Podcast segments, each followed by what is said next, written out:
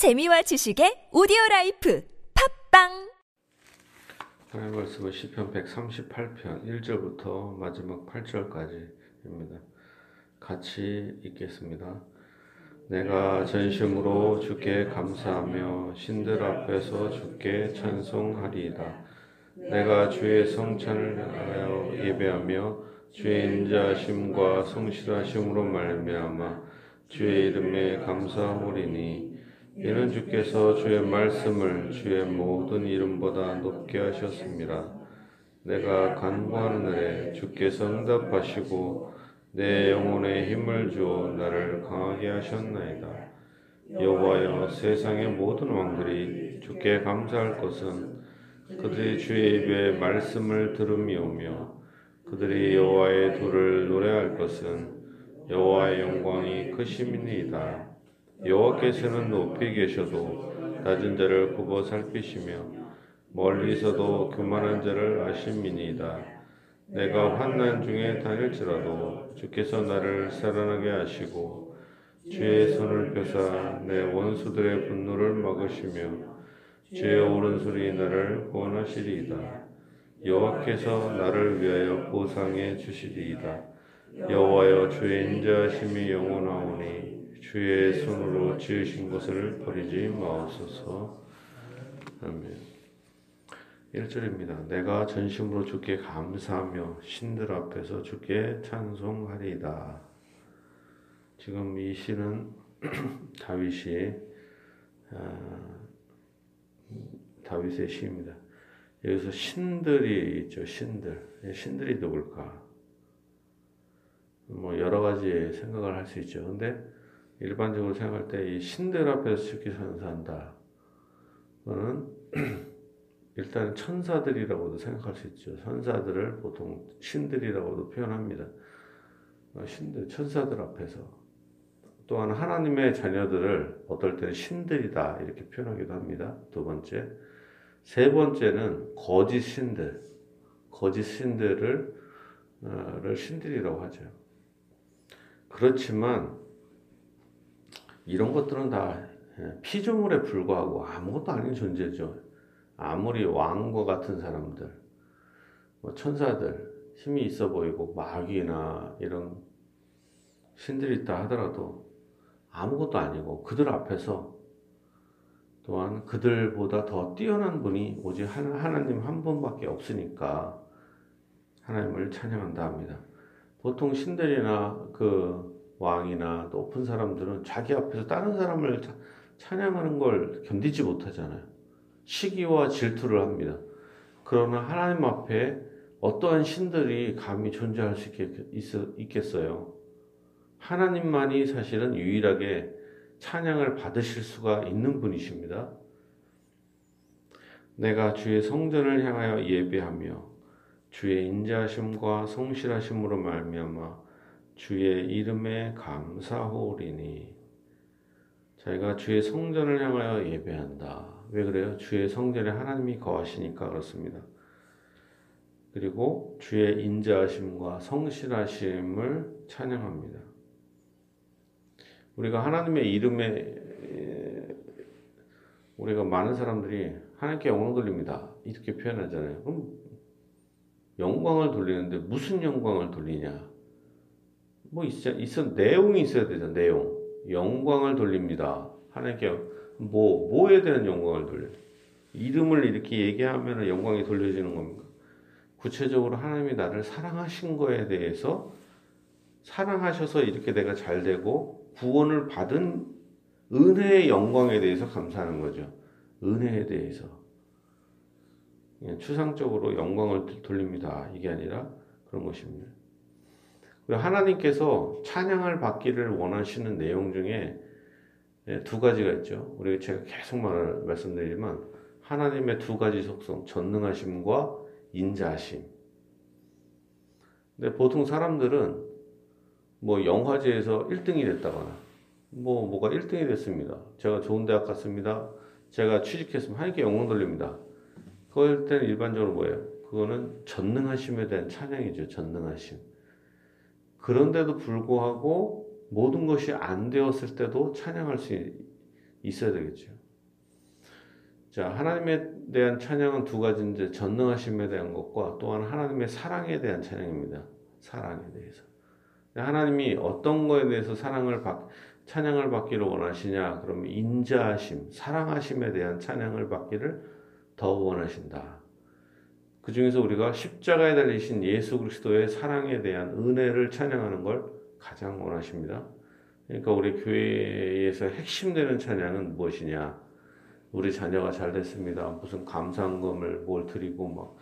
근데 그거보다 사람들은 우리가 헌금 기도를 해달라. 그럼 뭐 대학을 붙게 해달라. 뭐, 뭐 사업 잘 되게 해달라. 다 그런 감사예요. 상당히 조건적이에요, 사실은. 근데 순수하게 저를 구원하신 은혜 감사합니다.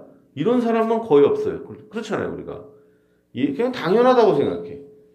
예수 그리스도께서 나의 나의 영혼 몸을 위해서 나의 영혼을 위해서 죽으셨습니다.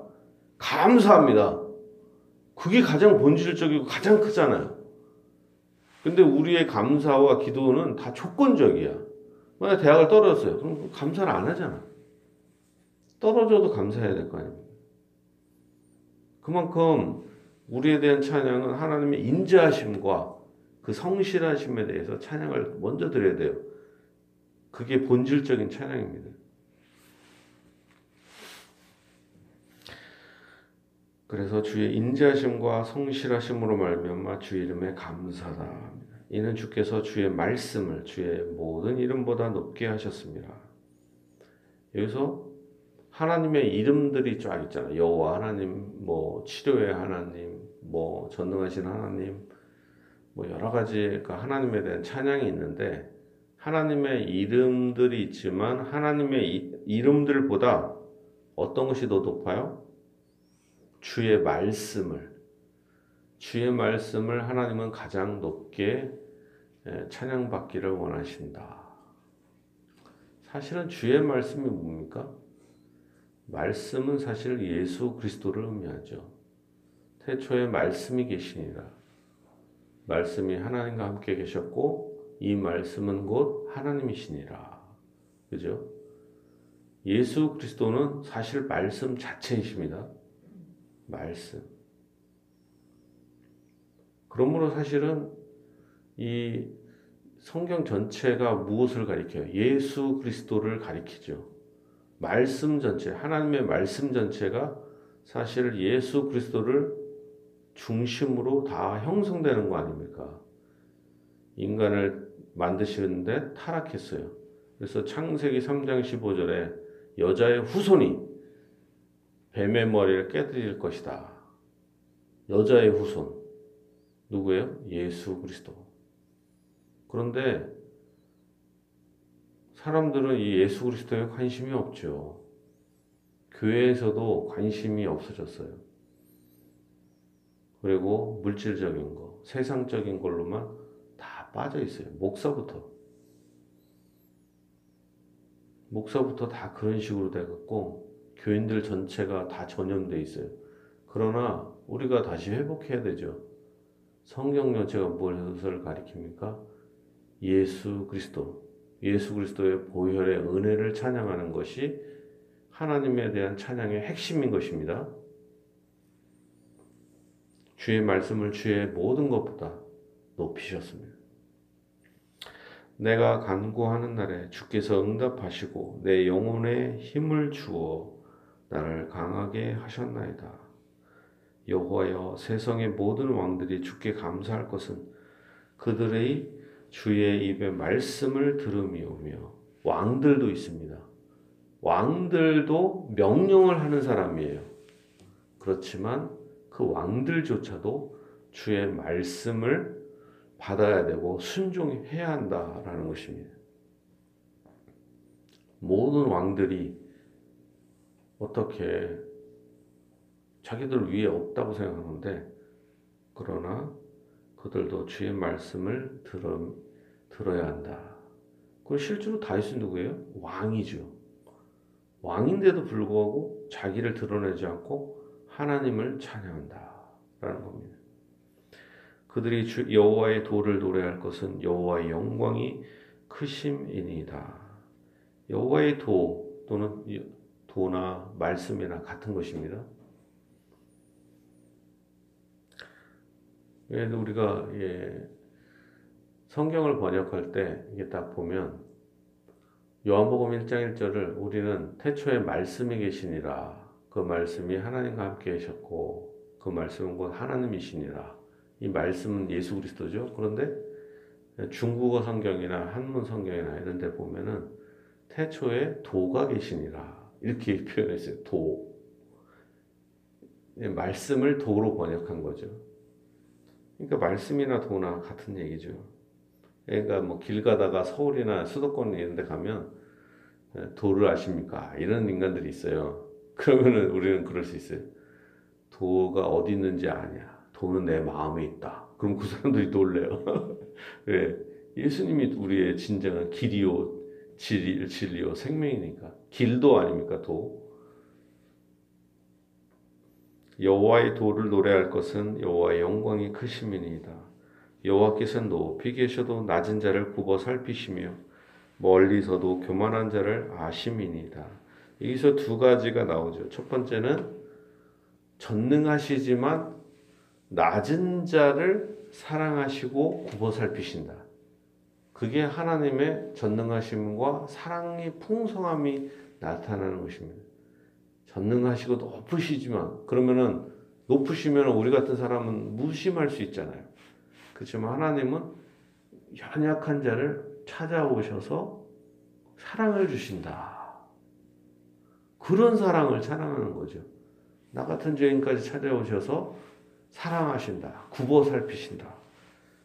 그렇지만 아무리 능력이 강한 사람이라도 교만한 자는 심판하신다. 라는 것입니다. 멀리서도 교만한 자를 아시민이시다. 하나님은 우리가 이번 주에 봐도 알겠지만 하나님은 하나님의 인자하심이 있고 하나님의 준엄하심이 있습니다. 교만한 자를 향해서는 가차없이 잘라버릴 수가 있어요. 아무리 위대해도 참 감람나무인 이스라엘도 교만하니까 잘라버려요. 그렇지만 나 같은 죄인 살리신 주의 은혜 놀라워. 그런 자에게 은혜를 베풀어 주십니다. 여호와께서 나를 위하여 보, 아, 7절입니다. 내가 환난 중에 다닐지라도 주께서 나를 살아나게 하시고 주의 오른손을 펴사 내 원수들의 분노를 막으시며 주의 오른손이 나를 구원하시리이다. 다윗의 일생이 환난이 가득했어요. 그렇지만 주께서 살아나게 하셔요. 그리고 주의 오른손을 펴사 원수들의 분노를 막아주십니다. 사울이 아무리 다윗을 죽이려고 하고 창을 던지고 수많은 사람들을 동원하지만 하나님이 그걸 다 막아주셨다. 방패시죠. 여호와는 나의 방패시고 나의 힘이 되신다. 주의 오른손이 나를 구원하시리이다. 여호와께서 나를 위하여 보상해 주시리이다. 여호와여 주의 인자심이 영원하오니 주의 손으로 지으신 것을 버리지 마옵소서. 하나님의 본성은 불변합니다. 하나님은 이랬다 저랬다 하는 분이 아니에요. 남자들이 결혼하기 전에는 엄청 막 사랑한다. 그리고 뭐 물 한 방울 맞지, 예, 묻히지 않겠다. 뭐 엄청난 꿈을 달콤하게 막 얘기를 하죠. 그럼 여, 여자들은 싹 속아 넘어가요. 그러나 남자의 사랑은 이게 한계가 있고, 그래 또 무능해요, 사실. 무능해. 그렇지만 하나님은 사랑이 일관성이 있고 변하지 않는다. 사람은 변해도 하나님은 변하지 않으시고 또 하나님의 사랑뿐만 아니라 전능하심이 있어서 그것을 유지하십니다.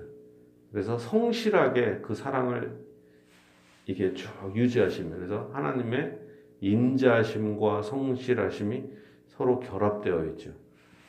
얼마나 놀라워요. 하나님께서 요 예, 창세기 3장 15절에 말씀하신 것을 끝까지 성취하시잖아요. 그래서 계시록까지 완전히 완성하시는 거 아닙니까? 얼마나 놀라운 것입니까?